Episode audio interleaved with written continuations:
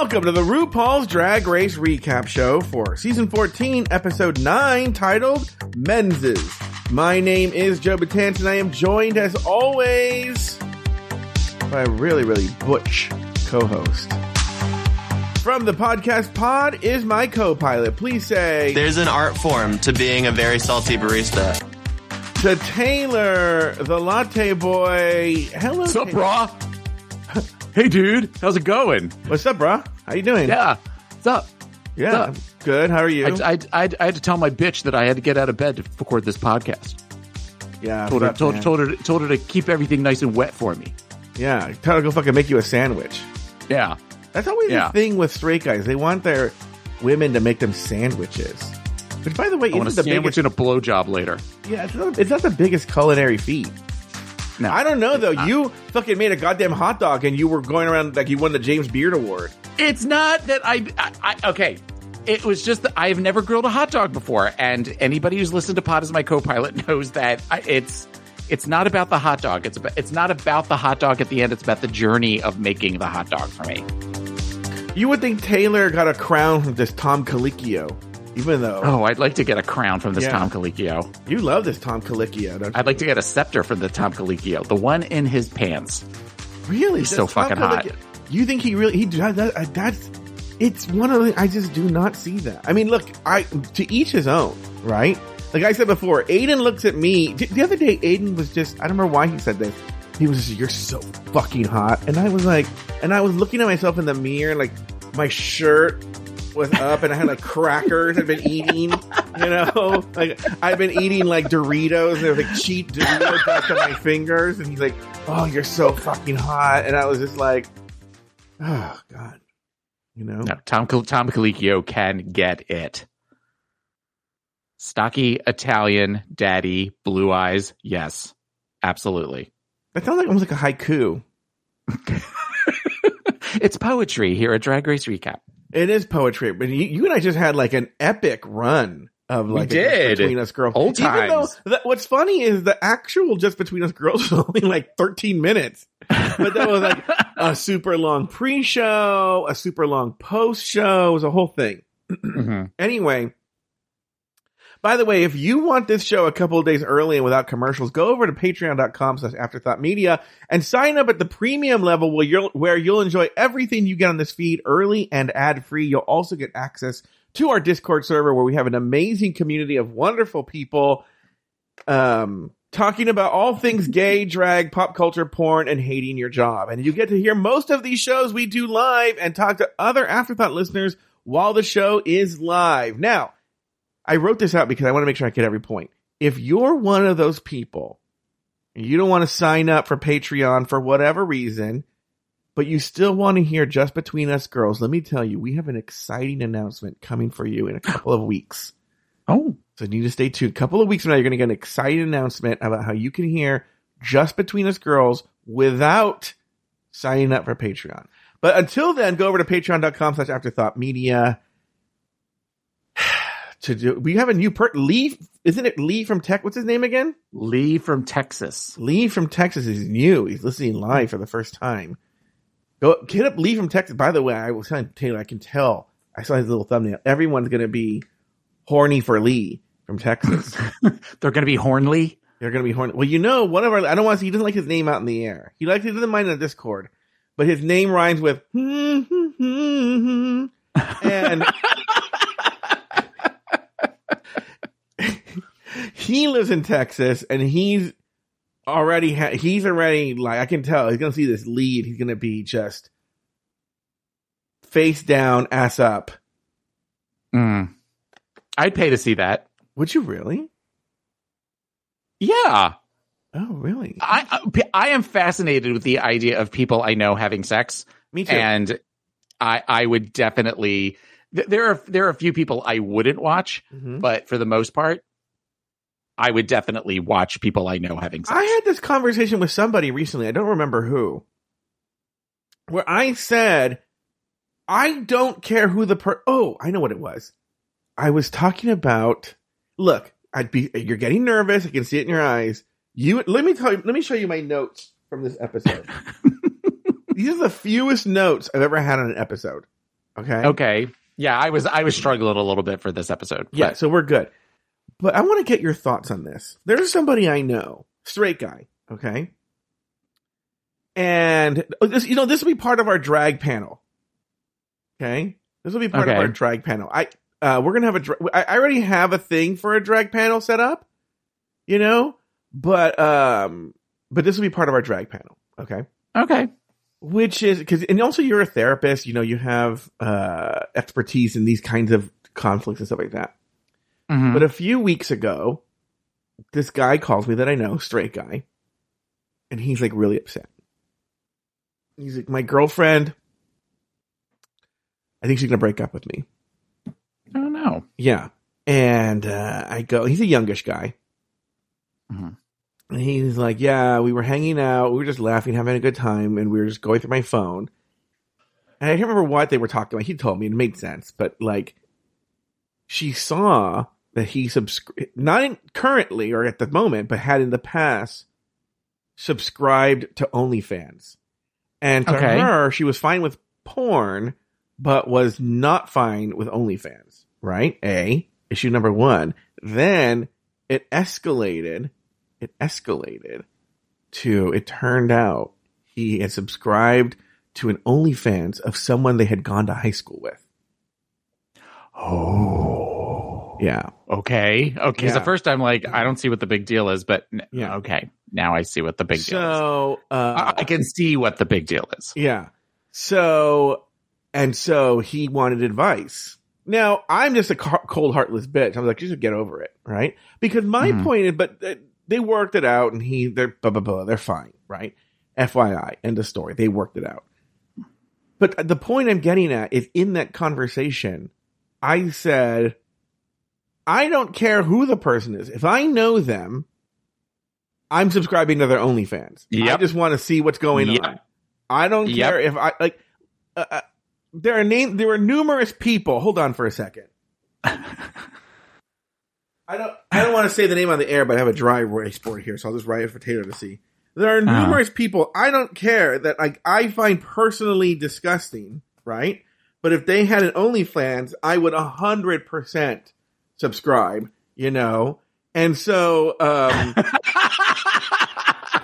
I, yeah, th- they would definitely get nine ninety nine out of me for at least Yeah. a month. yeah, Yeah. And so, um, yeah, so like to me, I don't see what the big fucking deal is. You want to, you want to see what's going on. There, there's a curiosity factor there Yeah. that absolutely has to be has to be satiated. Yeah, no, I, I I absolutely see that, and you're helping out a friend by giving them a couple of bucks. Yes, yes, I'm supporting their business.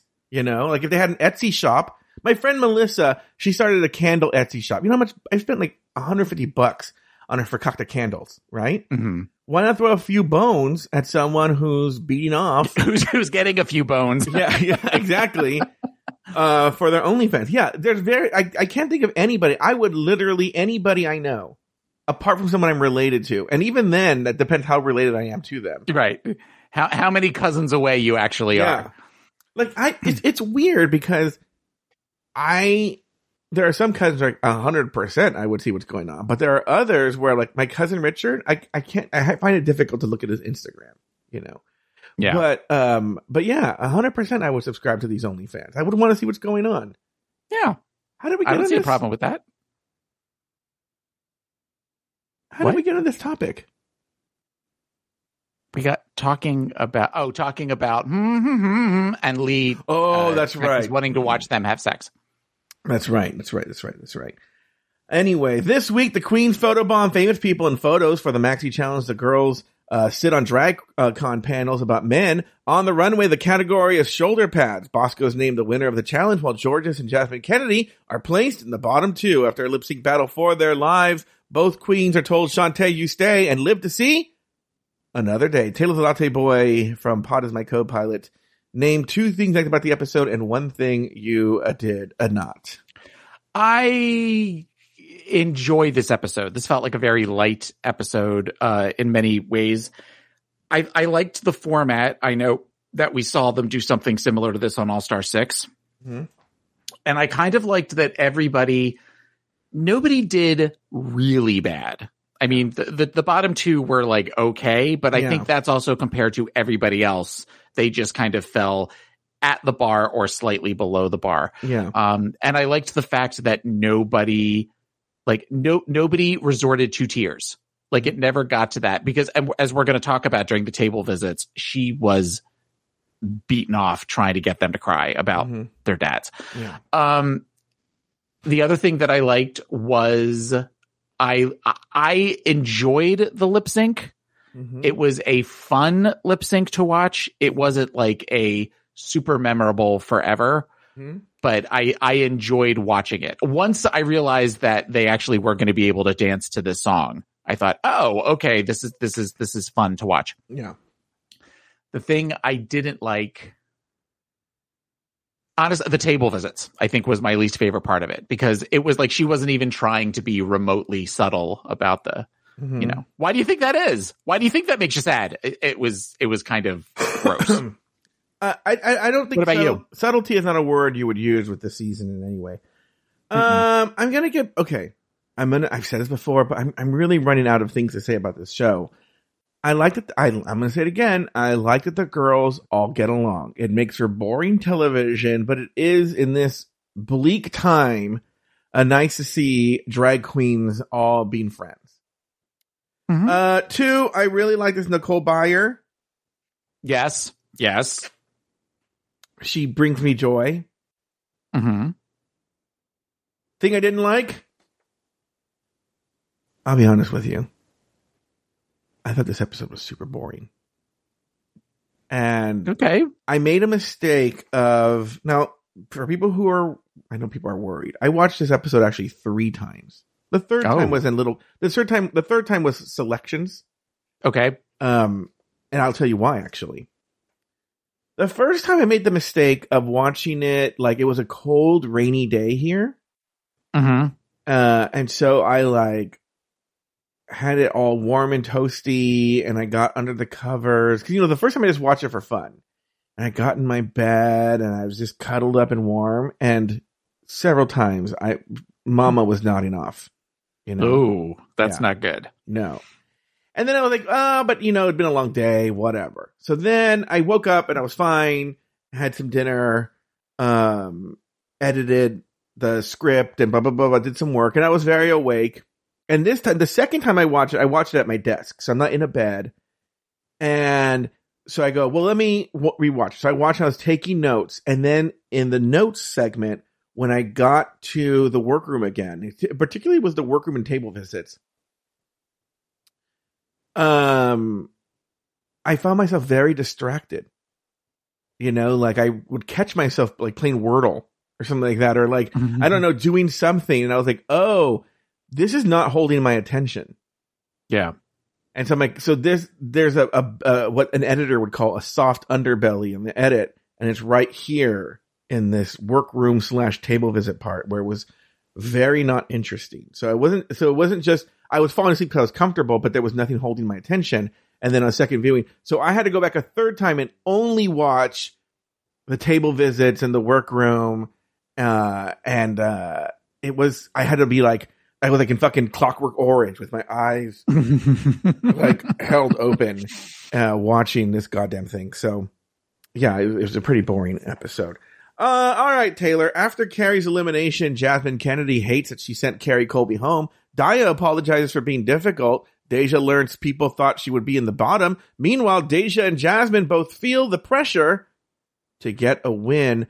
Uh, Taylor, your big thoughts on everything that happened post elimination of Kerri Colby. I guess the first thing that comes through to my mind is uh, uh, Jasmine saying that she was bummed that she sent Kerri home and then she says something like, I feel like I did something wrong. Mm-hmm. That's kind of the point of this is that you're supposed to, even though you can all be wonderful and friends and walking with children in nature, you're supposed to knock your sisters off the, off the opportunity to win the show. Yeah. So I, I get because of the how much she looked up to Kerri even before this, but there is still something of, you know, somebody always says it in the beginning of the, it's a competition. This is, we all signed up for this. We knew what we were signing up for. Do you think you know? I'm gonna I'm gonna contrast this with another show called uh, Drag Race UK versus the World, where uh, Blue Hydrangea uh, eliminated what she already knew to be the favorite queen to win. Yes. eliminated Pangina Heels, and so she her lip was fucking quivering. And the next day, once she figured out everybody was fine with her, them her eliminating Pangina, uh, she started like doing like the victory dance, right? Yeah. but this all revolves around social media. So I'm wondering if what Jasmine Kennedy, because Jasmine Kennedy seems very calculated. Okay. Mhm. By the way, I'm constantly surprised she's only 22, Yeah. So am I. which is funny because she looks young, but she looks older than 22. hmm What is it? I thought she was like 28. I, I, yes, I, I figured like 26, Yeah. 27, but Anyway, um, but it seems like she's trying to mitigate social media backlash from eliminating Kerri Colby.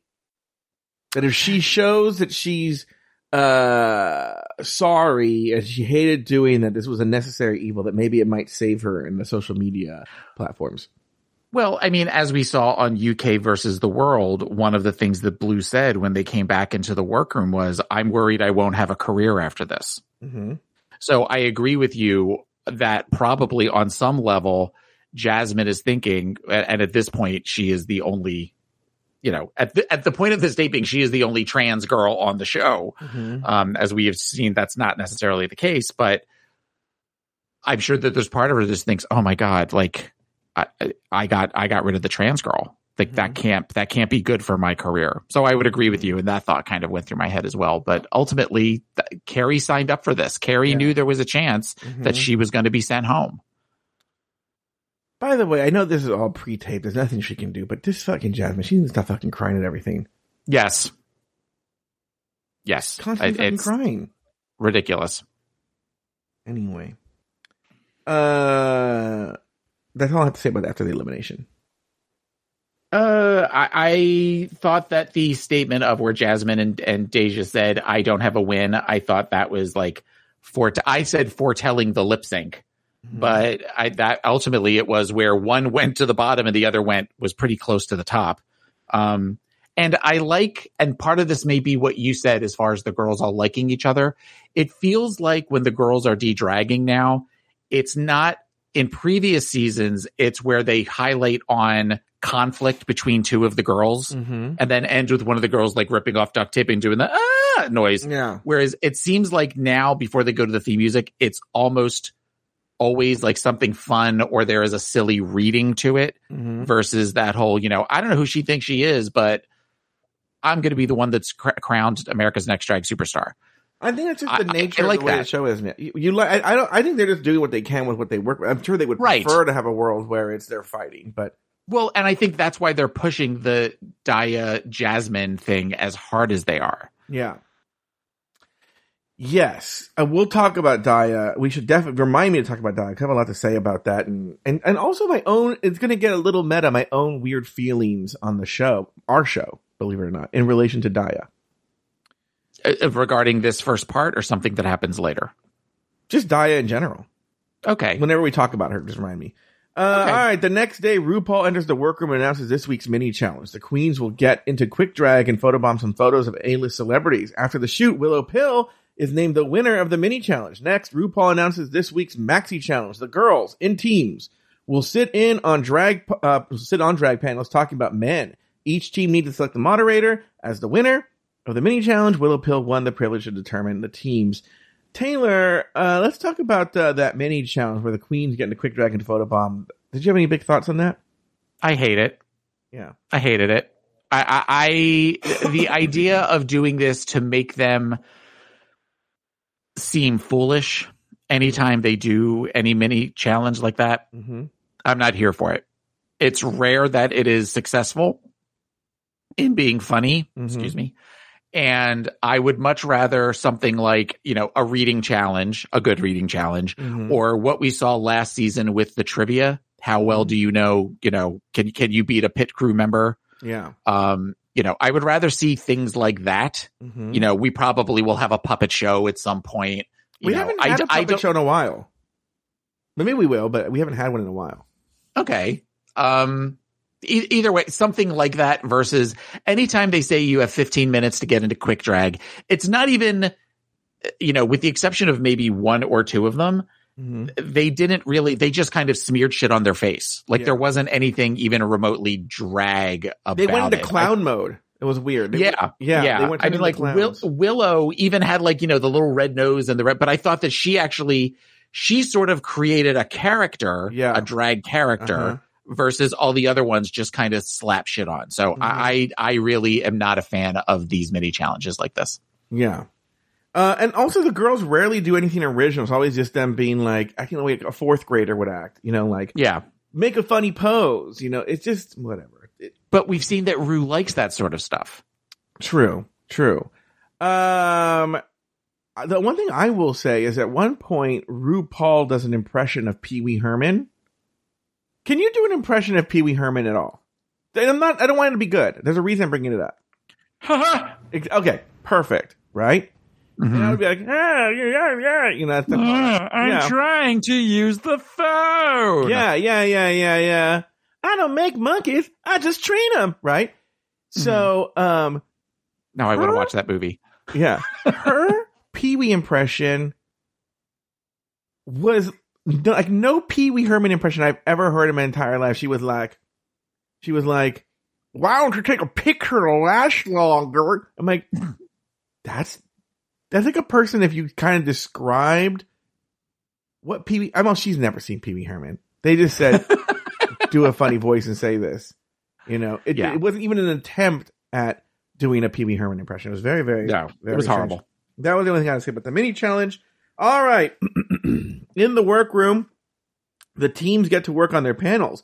Deja's team chooses her to be the moderator, while Jasmine wants to moderate, but her teammates give the role to Bosco. Next, RuPaul entered the workroom for some table visits. Deja talks about her mother's mental illness and her father's absence. On Team Bosco, Rue digs into Daya and Jasmine's relationship, and Jorgeous opens up about her femininity as a child and the resulting derision from her father and grandfather.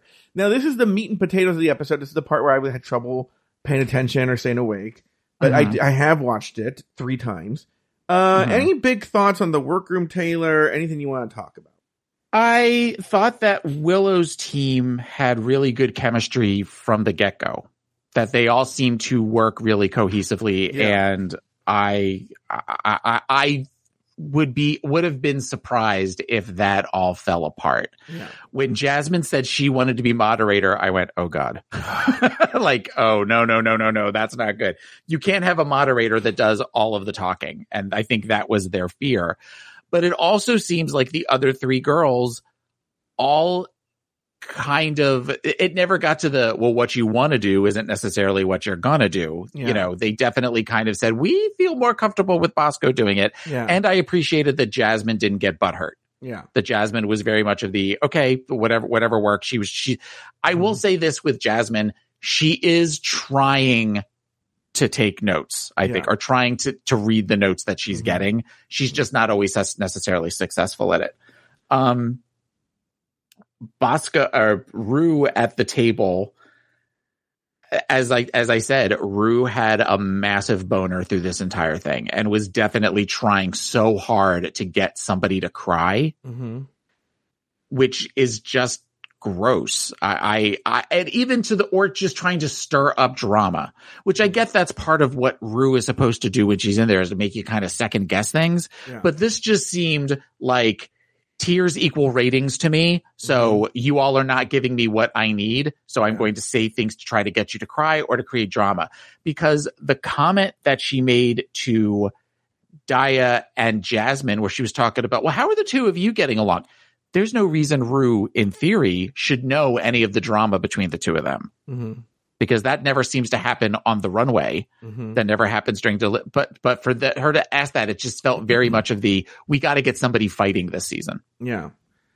Uh, this that, but for the very reason that you're talking about is why I'm a little bit more forgiving to RuPaul in that, like, I'm wondering if the producers are like, we have to use brute force now. We're, we've tried everything we can to get these girls to get something going because the season is so boring. we need to do, we need to just basically bring in RuPaul to try and it, even then it didn't crack. These girls are pushing, they're, they're essentially all Cameron Michaels. Where Cameron Michaels was like, I know what you're trying to do, and I'm not Mhm. going to play that game. And I feel like they're all pretty much doing that. They they are cock blocking the producers. They know what the producers are trying to do, and they're and they're they get along, and they're trying to do that. And I think they had to send RuPaul to do some brute force. I feel sorry for her. I had to do shows with this Lori Camp, and the amount of work that I had to have to do to make her interesting is like you would feel sorry for me.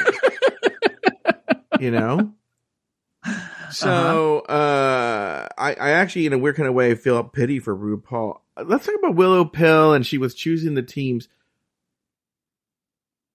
Uh but uh, actually let me go backwards. Let me comment on what you said about Jasmine um and wanting to be the moderator. I saw someone online say that they thought it was a mistake that they should have made Jasmine the moderator in a weird kind of way would force her to shut up. Whereas if she's on the panel, it gives her license to talk and talk and talk and talk and talk. I don't know. I don't know if that would have been the case. I'm just saying that's what someone online said. And we all know people online are very trustworthy.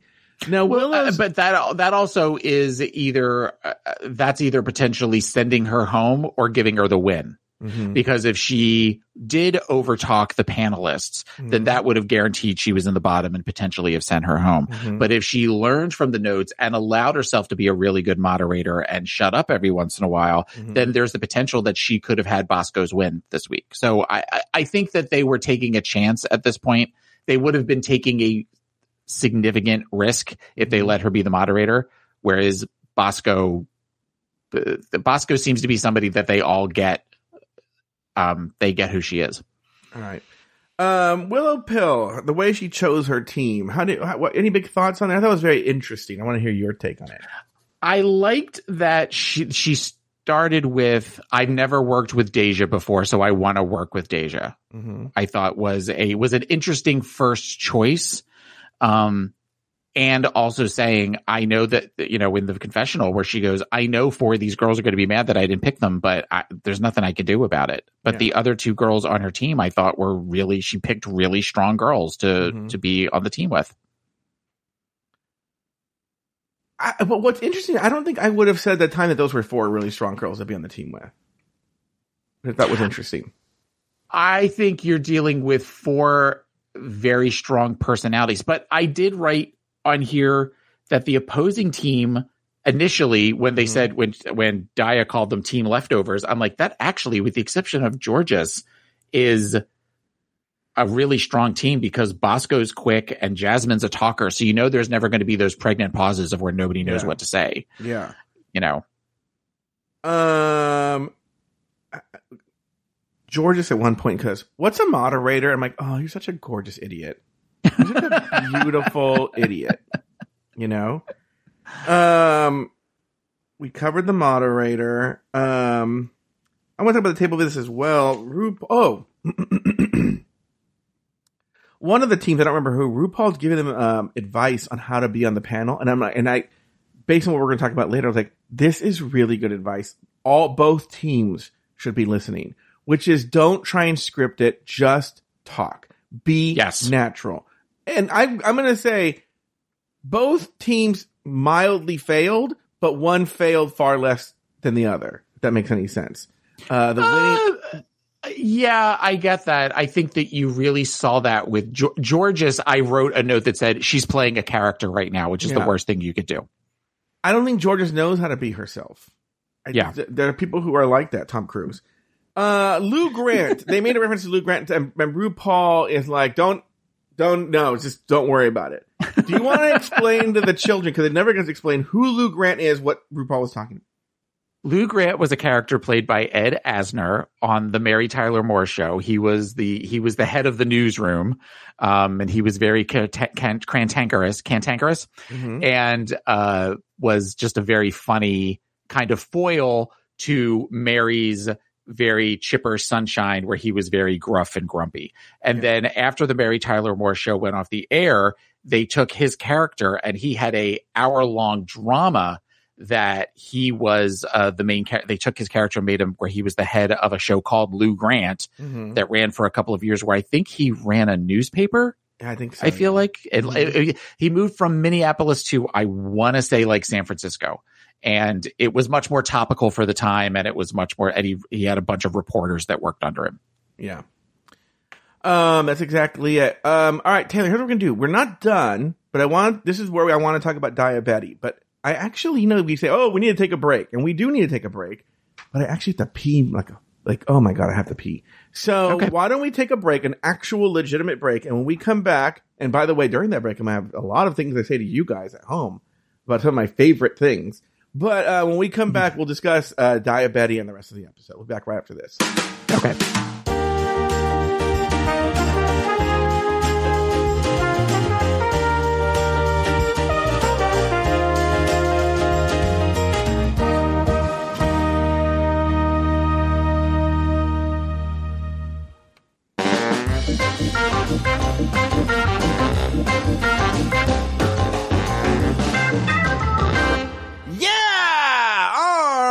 Everybody. Yeah, man. Now that my uh, bladder's drained, I am in a good mood. Let us talk about uh, diabetes. Let's have this conversation now. Diabetes Okay. and and the way she's being portrayed and why I struggle. This is a really good example. You know, one of the you know one of the aspects of our show that I really love is how do I? Fr- I'm, I'm, I'm going to say something that's going to make me sound like a total fucking asshole, right? I don't care because I'm making a point. I'm making a larger point. Okay. I have met and been around a lot of celebrities. And the reason I bring that up is for that reason, I'm rarely starstruck. I'm, I'm starstruck by bizarre celebrities. Did I tell you the last time I was starstruck was, um, I was at the Magic Castle and Nathan Fielder was there and I like, I was like, oh, I got all nervous.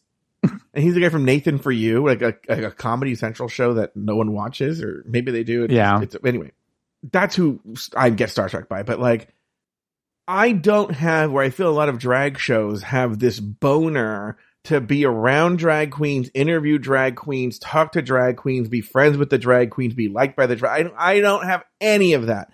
I couldn't give two shits. To me, uh, and I say this in, with love and affection, but uh, a drag queen to me is like a level above being like a clown or magician. And so, Okay. um, not, not that there's any disrespect with any of those professions, but what I'm Right. just saying is I have them, I see them in a tier of working class entertainment professionals, not like, you know, in the stars with the heavens, in the heavens with the star. I don't know what it is, right? So for that reason, I don't want to interview them. I mean, I'll interview them if I have to, but I'm not a big proponent of that for the reason being when you get to know them as human beings, it makes it harder to criticize. Okay.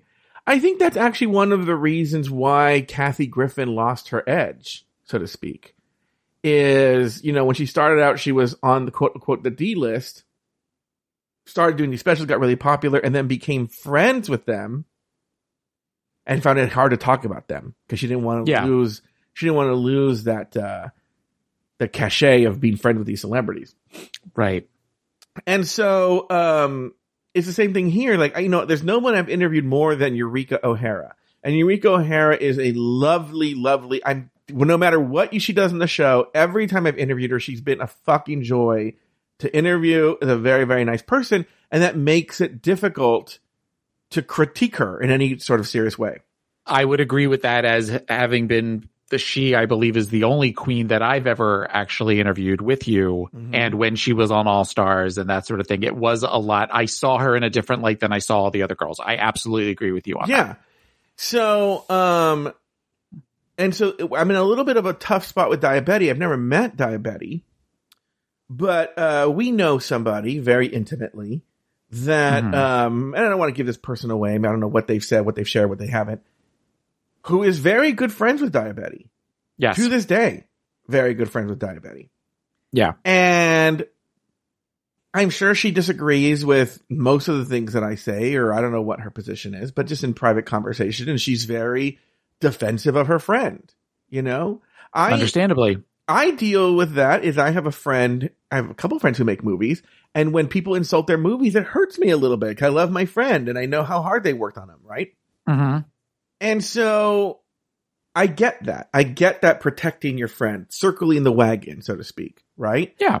But it makes me, as that person's friend, uh, reluctant. You know, like I said, I call balls and strikes, so I'm still gonna do it. But it makes me sad that it might. I don't know if it. I, this person's never commented, but if it might cost a friendship with this person because they feel I'm going in too hard, and because especially since I realize what is happening here. There's so little that they're pulling. Often that they're pulling clips that would make this person look bad when there's probably just as many clips for every other queen. If that makes sense. Yes. So I see that there is some sort of hit job on Diabetes on the part of the editors to make somebody make somebody the villain, and they're seeing her as that person. But I still have to wonder if she ultimately did say those things. What does that say about her? I, let's get your thoughts first, Taylor. I talked a lot. Well, I think I agree with what you're saying. I had another example came to mind, and I can't think of it. Like it, it went in one ear and out the other. Mm-hmm. Ultimately, we are, you know, we are being given a package, Yeah. and that package is a human being who. And I have often thought this as far as when the girls watched the episodes Mm-hmm. how often they watch themselves something about a somebody in confessional and think to themselves, I didn't say that about that person. yeah. Like, why would they have used that shot? You know, that sort of thing. So we don't really know what's going on with Diabetes. And I, I think that they are doing everything they can to make her not even the villain, Mhm. but that may be that may be a testament to how little she's giving them by that way. So they're just grabbing the scraps that would have been on the cutting room floor to make her where she is this, you know, power hungry, like I will do anything, I will stomp on anybody I need to to get the show. I feel like we've seen that in other characters in earlier seasons, and it has been much more apparent who they are because it sort of is that it, it's it's to kind of use another example from the last season of Dragula. You and I had private conversations about about this in La, La Zavaleta. La Zavaleta. Mhm. There were times that I hated her, and then there were other times that I was like, "Oh, okay, that was just a bad moment." And then later on, she would show me another moment, but you didn't really know what to do with her for the most part, her Mhm. entire season. And I feel like we're seeing something kind of similar to Diabetes because even though she was being over the last several weeks, she's been challenging. I'm not done rooting for her yet. Like there's still parts of me that I'm like, okay, this is this is a manipulation thing. This isn't necessarily that she's she's not an asshole. She occasionally says asshole things. Well, what's funny is I actually even think that the things she says aren't that crazy, but she has the equivalent of confessional bitch face. So that the way she says them, she says them in a way, even though they're not terribly controversial, she says them in a way that makes her seem bitchy. Uh, it's almost like a version of gay face. I know who they, she's one of those gays, and I wish this was a visual medium so I could show you where they do that thing where they like flatten their lips after they say something like a huh. Like so I'm going to do it visually. It'll make sense for no one at home where she but but Taylor will see what I'm talking about. Yeah. Where she goes, "Well, if you asked me, Angeria had the worst outfit." Yeah. You know? Um and I don't know what you would how you would describe that look. It's an aggressive, uh, pursed, an Yeah. aggressive pursed lip, uh, pa- a- a- aggressive, patronizing pursed lip. Yeah, and gays do that. It's just sort of a gay punctuation mark. It just is. Mhm. Not all gays do it, but I've really only seen gays and old librarian ladies. Not I'm a librarian, the Discord user. Just you know, an old librarian lady doing that look. Like, didn't you know? Like, you know, you know, the best visual representation is kind of like Church Lady, the Dana Carvey character. Yes. she used to make that face, kind of. You know. Uh, and, and Diabetes can do that, which gives the editors the little scraps that they need to make her into the villain, even though she's not really saying Mhm. anything super crazy. Uh, and I'm sure there's tons of footage of Deja. They, they did it to Deja in the beginning. Remember where Deja, they, they haven't done this to Deja since, but episode two, when she won and RuPaul said that Deja, looks like we have a lip sync assassin here. And the next day, Deja was like, RuPaul said, I'm the lip sync assassin.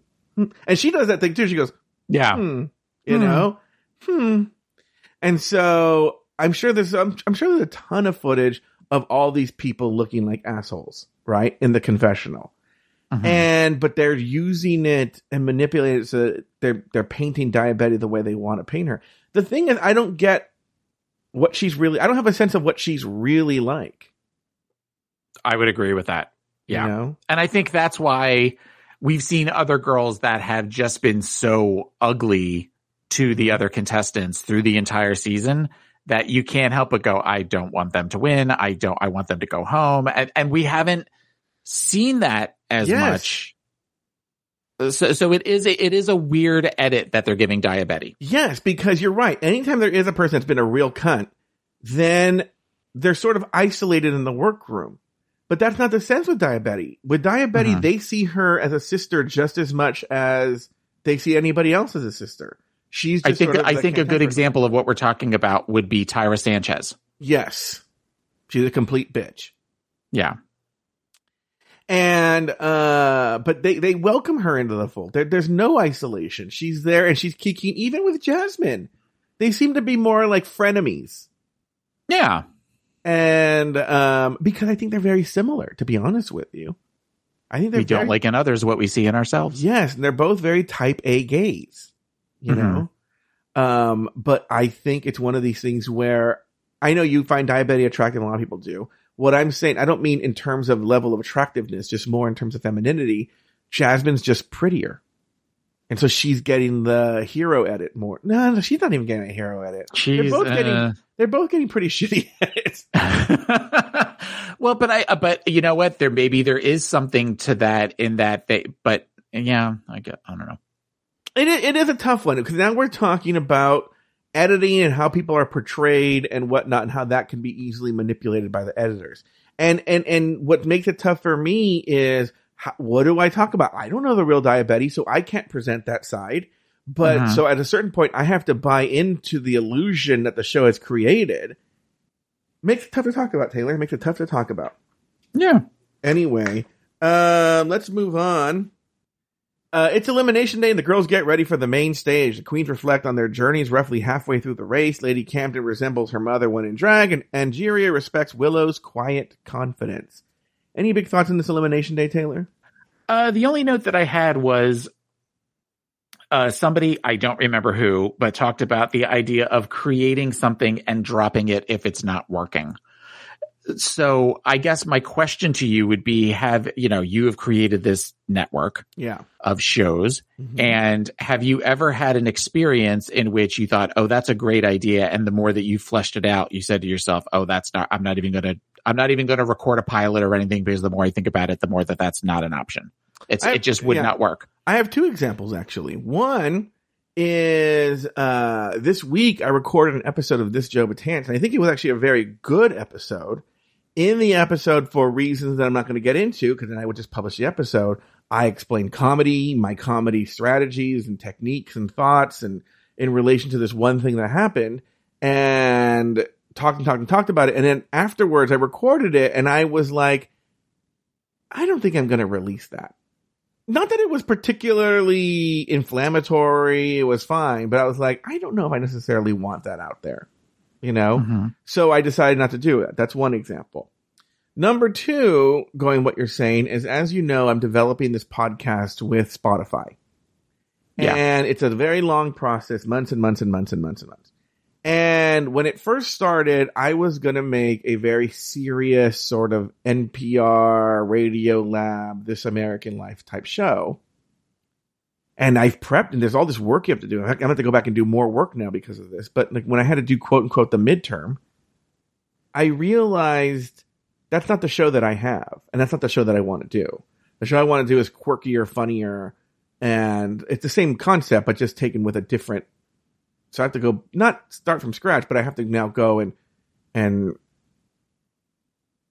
I don't know what you would say, edit things to make it that way. Yeah. And so Mold I real, Mold yeah, it into what you want it to be. yeah. At the well, what happens? We have to make these like pitch decks. I have to go and change the pitch deck, and then Okay. work on the show from that sort of quirky approach rather than Okay. the original intent.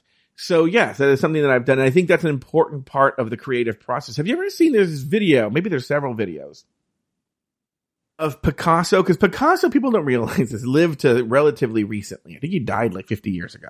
Okay. Mhm. And there, so there, so he was alive during cameras and stuff like that. And so there's one where they backlight him making a painting. And so the Mhm. camera's behind the canvas and you're seeing him paint and it, it'll start with like a line. It's like a fish and the fish turns into a tree and it turns in, and then by the end, it, the final product is nothing with what he started with Mhm. you know and i think that is part of the creative process so i'm, I'm very curious to uh, why you asked this No, I just thought it was a good t- talking point. Oh, I and I know that I have, I occasionally like to draw on an app called Procreate on my iPad. yeah and I like learning new techniques. I watch a ton of YouTube videos and and ways that you can add shading to things and way that you can make things focus and not focus and all that sort of stuff. And you can also where it collects a video of what you drew, Mhm. like you know, like a time lapse thing of where even though it could take you hours to do something, it Mhm. boils it all down to like 45 seconds or something. Mhm. And it's amazing how much, especially the first several seconds of something will be where I was drawing something and then erased it and then drawing something and then erased it. And then where you just kind of, the first five seconds are almost not, have nothing to do with the final product, yeah but you can still see where I started to do something, went, nah, this isn't going to work. And then just absolutely delete it. well let's take your show pod is my co-pilot available at wherever you get your podcasts has the show evolved from episode one to episode 550 something 607. oh 607 Um, no not your ha- weight taylor i'm talking about the show bitch. Uh, I, yeah, no, I mean, I think it has in some ways as people have come in and out of our lives. And for a while there, we were very bathroom humor. Mhm. Um, and we sort of moved away from that as we got all got older Mhm. and we, you know, we all got a little more serious in our lives and Mhm. yeah, I can't help but change a little bit. We've tried doing things of where my one co-host, we tried to do a pop culture segment for him. Um, we tried to do something with, uh, my other co-host of where when she would see, you know, injustice, you know, white woman injustices in the world, she would do Mhm. that. We've tried doing a bunch of different things and sometimes things just don't work. Or I don't feel like adding in the music before they do their segment and that it just kind of fades away. Uh, well, even this show has evolved. Go back and listen to the original season seven, and you'll see this show has.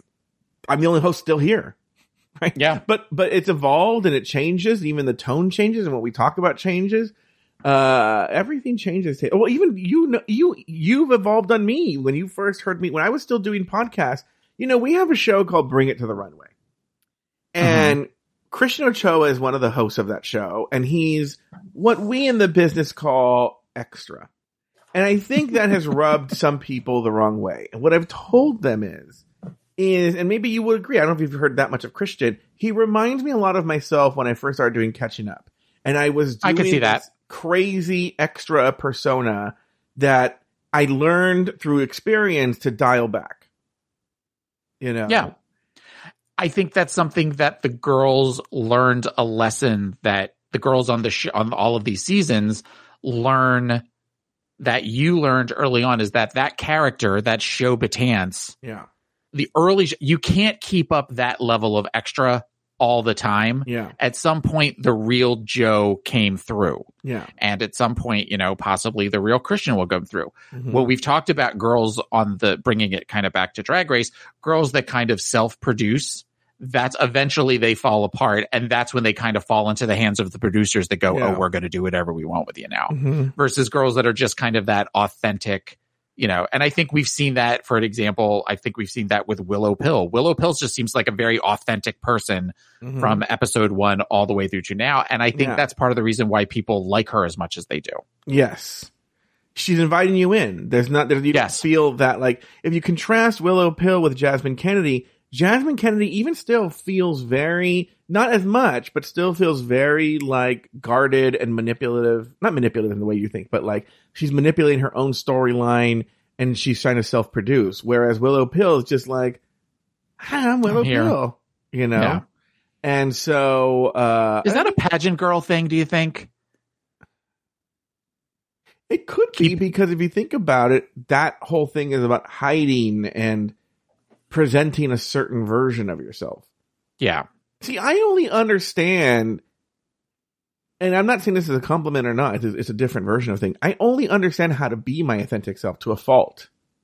You know? Mhm. I know that. yeah. No, no, it is. It gets me in trouble with my boyfriend all the time. You know, Mhm. because I'm the person that where my boyfriend does not have a big ass.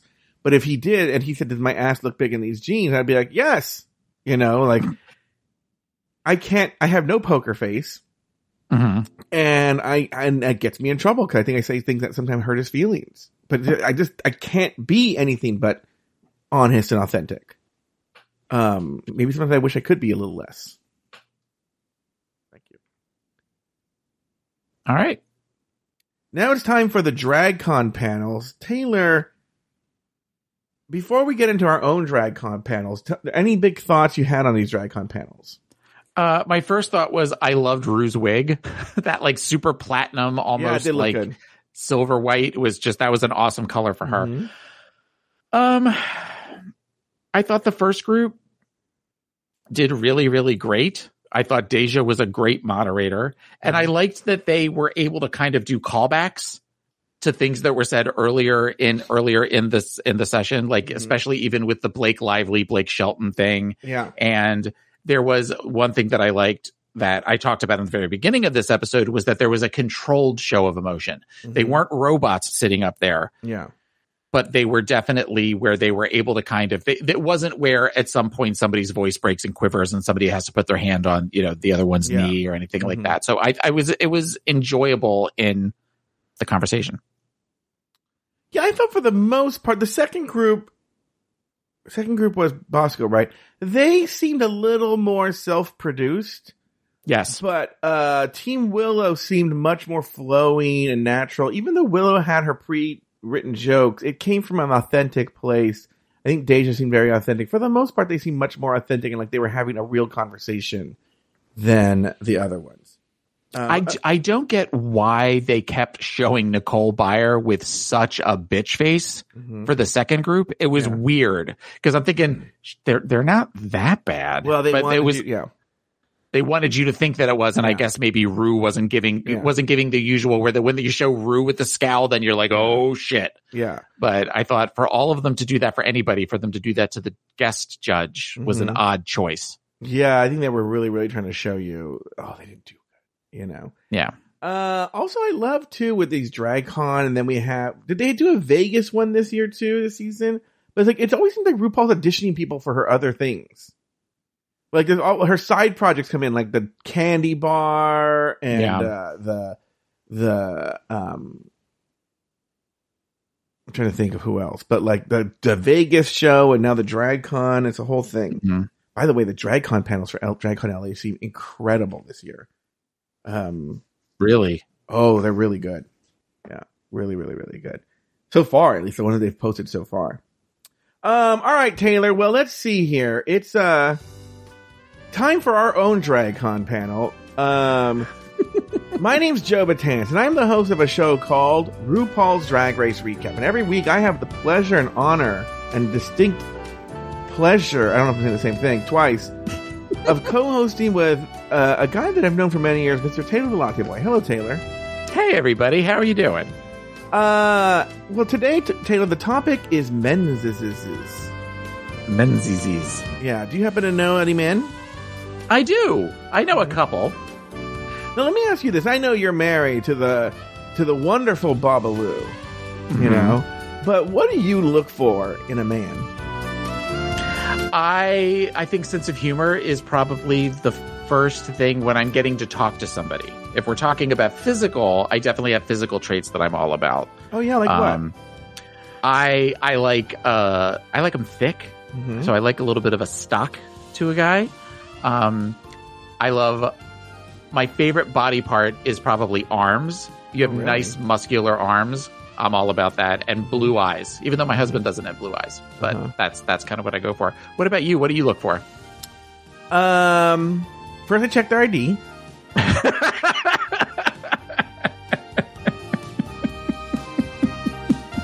no, you know what's really funny is yes, ha ha ha, there's this whole twink thing. But one of the things that I actually, and I wish I didn't, I really did. I wish I had that thing where I was just not, right? But mm-hmm. what I will say, where I'm at least somewhat lucky, consolation prize, is that once I imprint on you, right? Or I lock onto you, my attraction to you does age with you. I'm not Michael Jackson or Menudo, where like once you hit a certain age, you're out. You know, Mhm. like Menudo. yeah. well, didn't you have to leave the band Menudo when you hit a certain age? Yeah, I think when you were 16. Yeah. So, uh, for everyone, there was a Mexican pop band. Was it Mexican? This Latinx pop band. Latin, because Ricky Martin was part yeah, of it. Yeah, Puerto Rican, yeah. This Latinx pop group called Menudo, and it was just Latino twinks, you know, and then when you hit a certain age, you aged out and you had to get out. Yeah. Anyway, um, but no, there are people who were twinks when I first was attracted to them, you know, years and years ago, and now they're older, and I still find them super hot and super attractive. You know, Mhm. so it my Ricky Martin is one. yeah, Ricky Martin is one. Uh, my attraction ages with you, you know.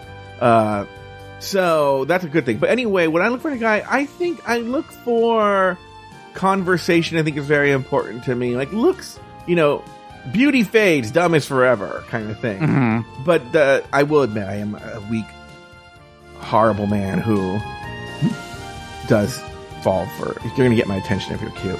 Uh, my next question for you, Taylor, is who is your celebrity crush? Henry Cavill. Oh, interesting. Henry Cavill. And Tom Colicchio. Tom Colicchio and Henry Cavill. Tom Colicchio from from Top Chef. Yes. But who Yes. would you rather, Tom Colicchio or Henry Cavill? Uh, I think Henry Cavill. Oh, I have a feeling I, I, Henry Cavill would definitely be one that I feel like would just destroy me. So if if if I had to choose between one of the two, that is definitely one that I think would be. I, I think that it has to. I have to go with uh, Superman all the way. Yeah. As you know, one of mine, and I, and I can't explain it, is Adam Driver, right? Adam Okay. Driver can do whatever he wants to me. And it's one of these things that if you showed me each of Adam Driver's body parts, I'd be like, ew, right?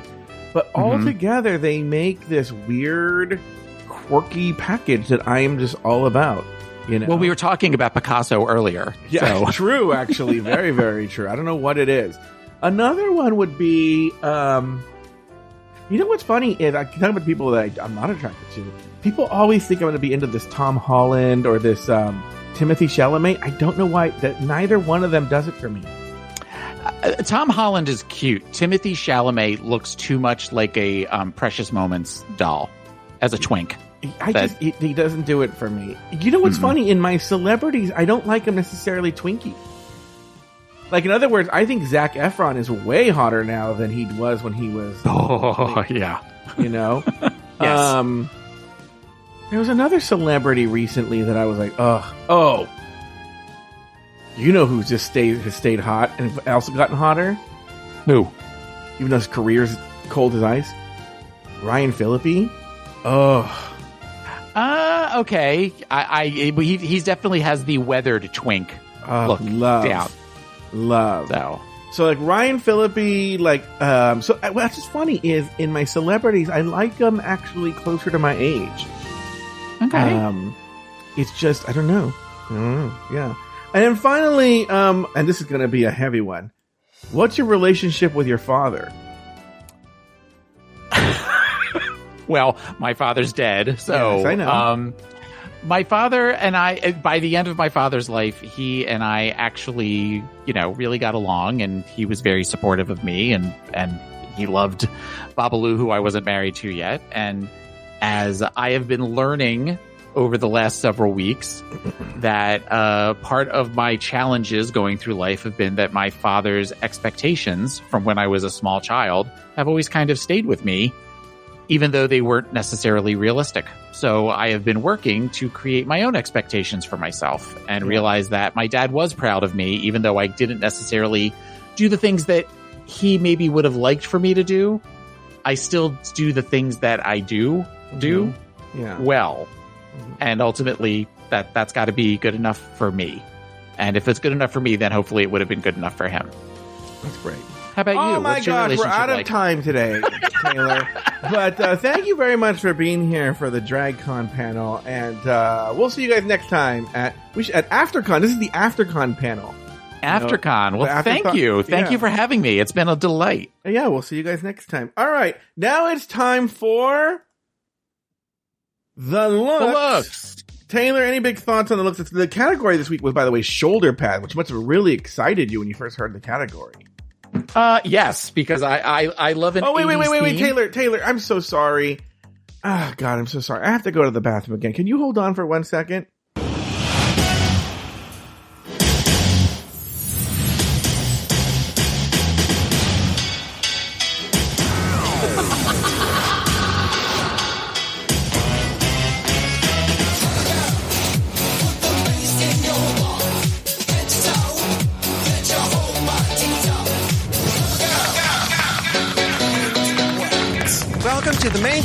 Main stage of RuPaul's Drag Race. My boyfriend's back, and it's style superstar Carson Kressley.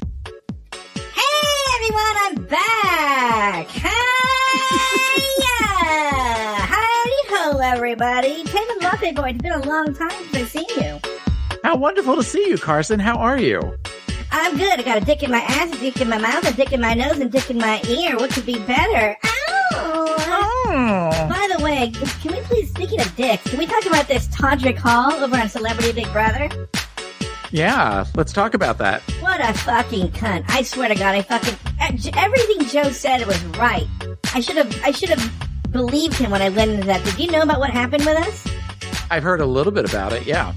Yeah, that he, the only he stabbed me in the back that I don't like with knives rather than big cocks, Taylor.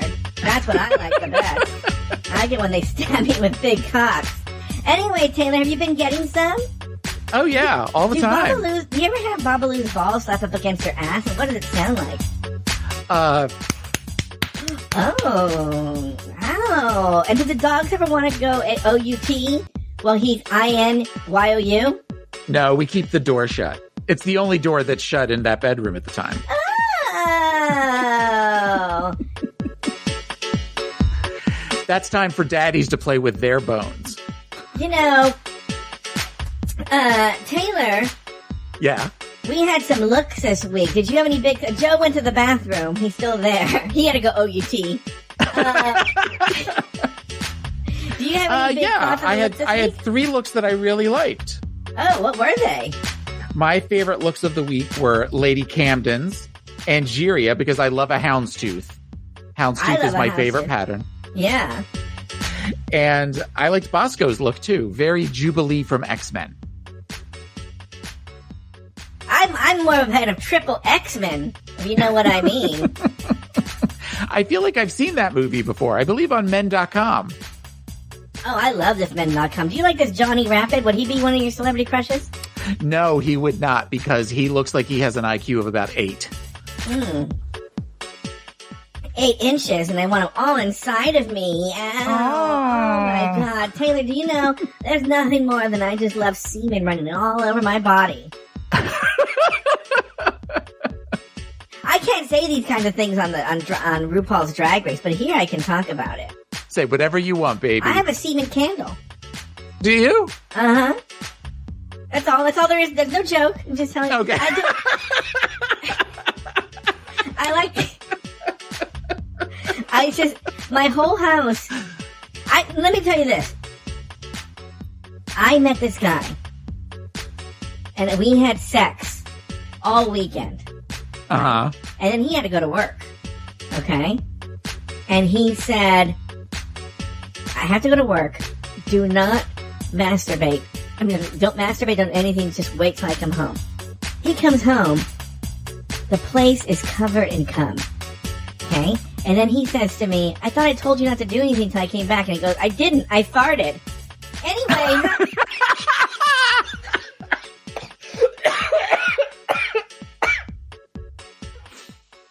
Uh, Anyway, any other thoughts on the look? Any least favorite looks? um, my least favorite look was I thought Jasmine's was boring, and I thought uh, Daya Betty's look was just sort of okay.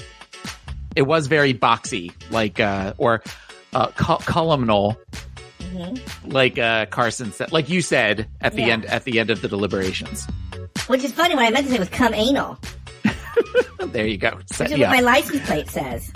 Uh, does it? Oh yeah. Uh huh. I'm getting pulled over all the time, but I'm not going to tell you how I get out of a ticket. Right in the corner of my mouth. I think we all know. We all know. I sucked a cop's cock. Anyway. Um, did you hear, by the way, I was saying in the news that uh, when I was younger, I had sex with a guy who was a serial like robber of gay people, and ra- he did something with gay people, and I got I had sex with him. I don't know why I talked about this. Okay. That- that's not a joke. This is real. I really did do an interview where I said there was a guy going around and like beating up gay men, maybe having sex Oh. with them and beating them up or robbing them. I don't remember what it was. You usually have to pay extra for that. Oh, yes, they do. Want my wallet, sir? You know what's so funny is I made a wallet once out of foreskin, and when you rubbed it, it turned into a box. Hi, everyone. My name's Carson Kressley, and I was the host of a TV show 20 years ago. Anyway, uh, any other thoughts on the looks, Taylor? No. All right. Well, I have I have sounds for me from the other day. You want to hear them? Sure. Oh, yeah. Oh, oh, yeah. Oh, fuck me harder. Oh, Oh, that was me. Oh. Right after I got out of the house of Big Brother. But I thought you were a top. Think again. I don't even. I'm really bad at this. Yeah. I you can know tell. why? when you have when you have cum on the brain, you're not very quick on your feet. If you know what I mean. I don't Yeah, know what I mean. well- Somebody tell me. I'm crazy. I'm Carson Kressley. Goodbye. Bye. Oh, sorry, Taylor. I, you know, I had coffee, and when you have coffee, you know what that does to you. Coffee and a sausage McMuffin. Jesus. Oh yeah. hmm We're lucky you lasted as long as you did. Oh, it was not good. It was not pretty No. there. No, no, no, no, no. No. Um, it was it was so explosive. Putin invaded the bathroom. That's how. It's the it's the second nuclear waste site. yeah. that, uh, it's the, that it's the second nuclear site that Putin invaded. Mhm. I'm gonna get a lot of Discord messages now. Okay. Uh, the expensive tier is gonna be blowing up again with some wrong thing I said. Much like your toilet. Yeah, much- yeah. be blown up again. yeah, my toilet and the expensive tier on Discord. Uh, all right. Uh, Taylor, uh, okay. On the main stage, RuPaul names Bosco the winner of the challenge and places Jorgeous and Jasmine Kennedy in the bottom two, forcing them to duke it out in a lip sync battle for their lives. The song, Something's Got a Hold on Me by Etta James. In the end, Ru tells both, tells both girls, Shantay, you stay, leaving eight girls in the competition remaining. Still eight girls. Taylor, any final thoughts on the episode?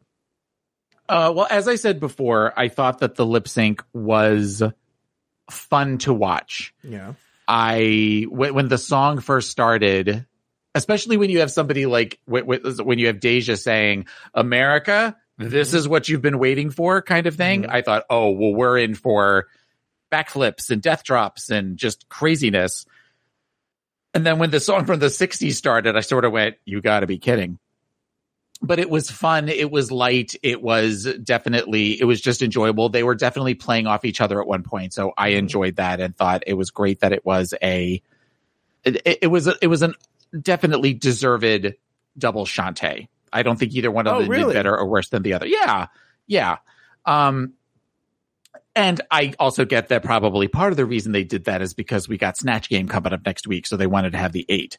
Mhm. The problem that I have with this though is I feel like you and I talked a couple of weeks ago of I feel like we're burning through this season. Mhm. Whereas last season it felt like it was going to be from January 1st to like October.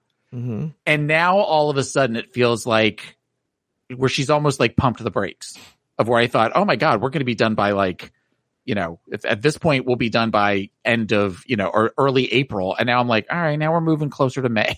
Yeah. So I, I, I, I get, I'm happy for the girls Mhm. and I'm happy for me because I am enjoying this particular group of girls. Mhm. But there's also one of these where you're like, okay, let's move it along. Yeah. Yeah, can we still have the gold chocolate bar that hasn't been found? Yeah. So we'll see. Wait. Taylor just gave me a look. What did that look mean? Oh. All right. I guess we'll have to find out next week. Oh, what are they going to find the chocolate bar next week? Are you? I, d- I don't know that. Can someone PM me privately to find out if I have to take that out of the show or not? Because oh my god, we will get in so much trouble if that's a real spoiler. Um, any other final thoughts? No, that's it. That's all. I, I really oh the only thing I will say about the lip sync when I was on a rewatch, it's to me the lip sync was fine. It was fine. It was good. It was solid. I don't know if it's double Shantay, you know. I probably would have sent Jorgeous home. It would. It could, No, it I would have sent Jasmine home if I Okay. sent one. Either way, you them can home. make an argument for both of me. What I'm saying, Yeah, well, that's what I'm saying. It was. It could have been one, or you know, it wasn't definitely a both of you go home. Yeah, but was, RuPaul was like- energy. But RuPaul was like, ladies, take note. That's what a lip sync uh, for your life is all about. And I was like, is it? And the propaganda beforehand, they were like, this is the moment we've all been waiting for. Jorgeous and Jasmine going. Ha-. I'm like, we have. And it was just the propaganda of getting us excited for a thing that I never thought was a thing. You know, well, they were like, oh, everybody's been waiting. Deja's like, everyone's been waiting for this moment. I'm like, when? Since when? They've not done a good job of building that up throughout the season at all. Like They tell to, you what they want you to think. to me, season f- uh, four, Alyssa versus Coco. Yes, we were waiting for that moment the whole Five. season. Season five, Oh, season five. We've been waiting for that whole season, that moment, the whole season, Mama. Or know? uh, Sharon versus Phi Phi in season four. Sharon versus Phi Phi. We were waiting for that the whole season. We were waiting for Jorgeous versus uh Jasmine. You know? Mm-hmm. No, I don't buy it. Anyway, well, that's going to do it for this week's episode of RuPaul's Drag Race Recap. Be sure to join us next weekend every week as we continue to discuss, dissect, and deconstruct each brand new episode of RuPaul's Drag Race Season 14. So, for Taylor the Latte Boy and myself, Sashay away until next week.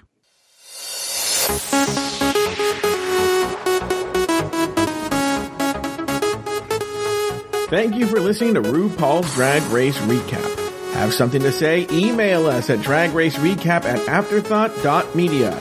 You can also leave us a voicemail at speakpipe.com slash afterthoughtmedia. For more drag race and LGBTQ content, support us on Patreon at patreon.com slash afterthoughtmedia. Taylor has another podcast. It's called Pod is My Co-Pilot, and you can find it wherever you get your podcasts. You can follow Taylor the Latte Boy on Instagram and Twitter at PIMC Taylor. Follow Joe Betance on Instagram and Twitter at Joe Betance. This episode was produced by Luke Stamen and Zach Birch. Very special thanks to these expensive tier Patreon supporters. Agnesia Shopinska, April Pacheco, Astute Girl, Brad Coley, Coco San Pedro, Declan Prosser, Drew Brooks, E. Smith, Emma, Humble Pie, J. Thomas Plank, Jesse Harris, Lauren Eckert, Lionel Campbell, Lucy Carrasco, Luke Stamen, Nicholas Springham, Poppy Woods, Ricardo Herrera, Sarah Yu, Tom Bombs, Travis Newland, Troy Anderson, Zach Nelson, Corinna Williamson, Elizabeth Timmer, Nikki Baker, Robert NYC, David Olson, and Alexandra Sixt. Drag Race Recap is an Afterthought Media podcast.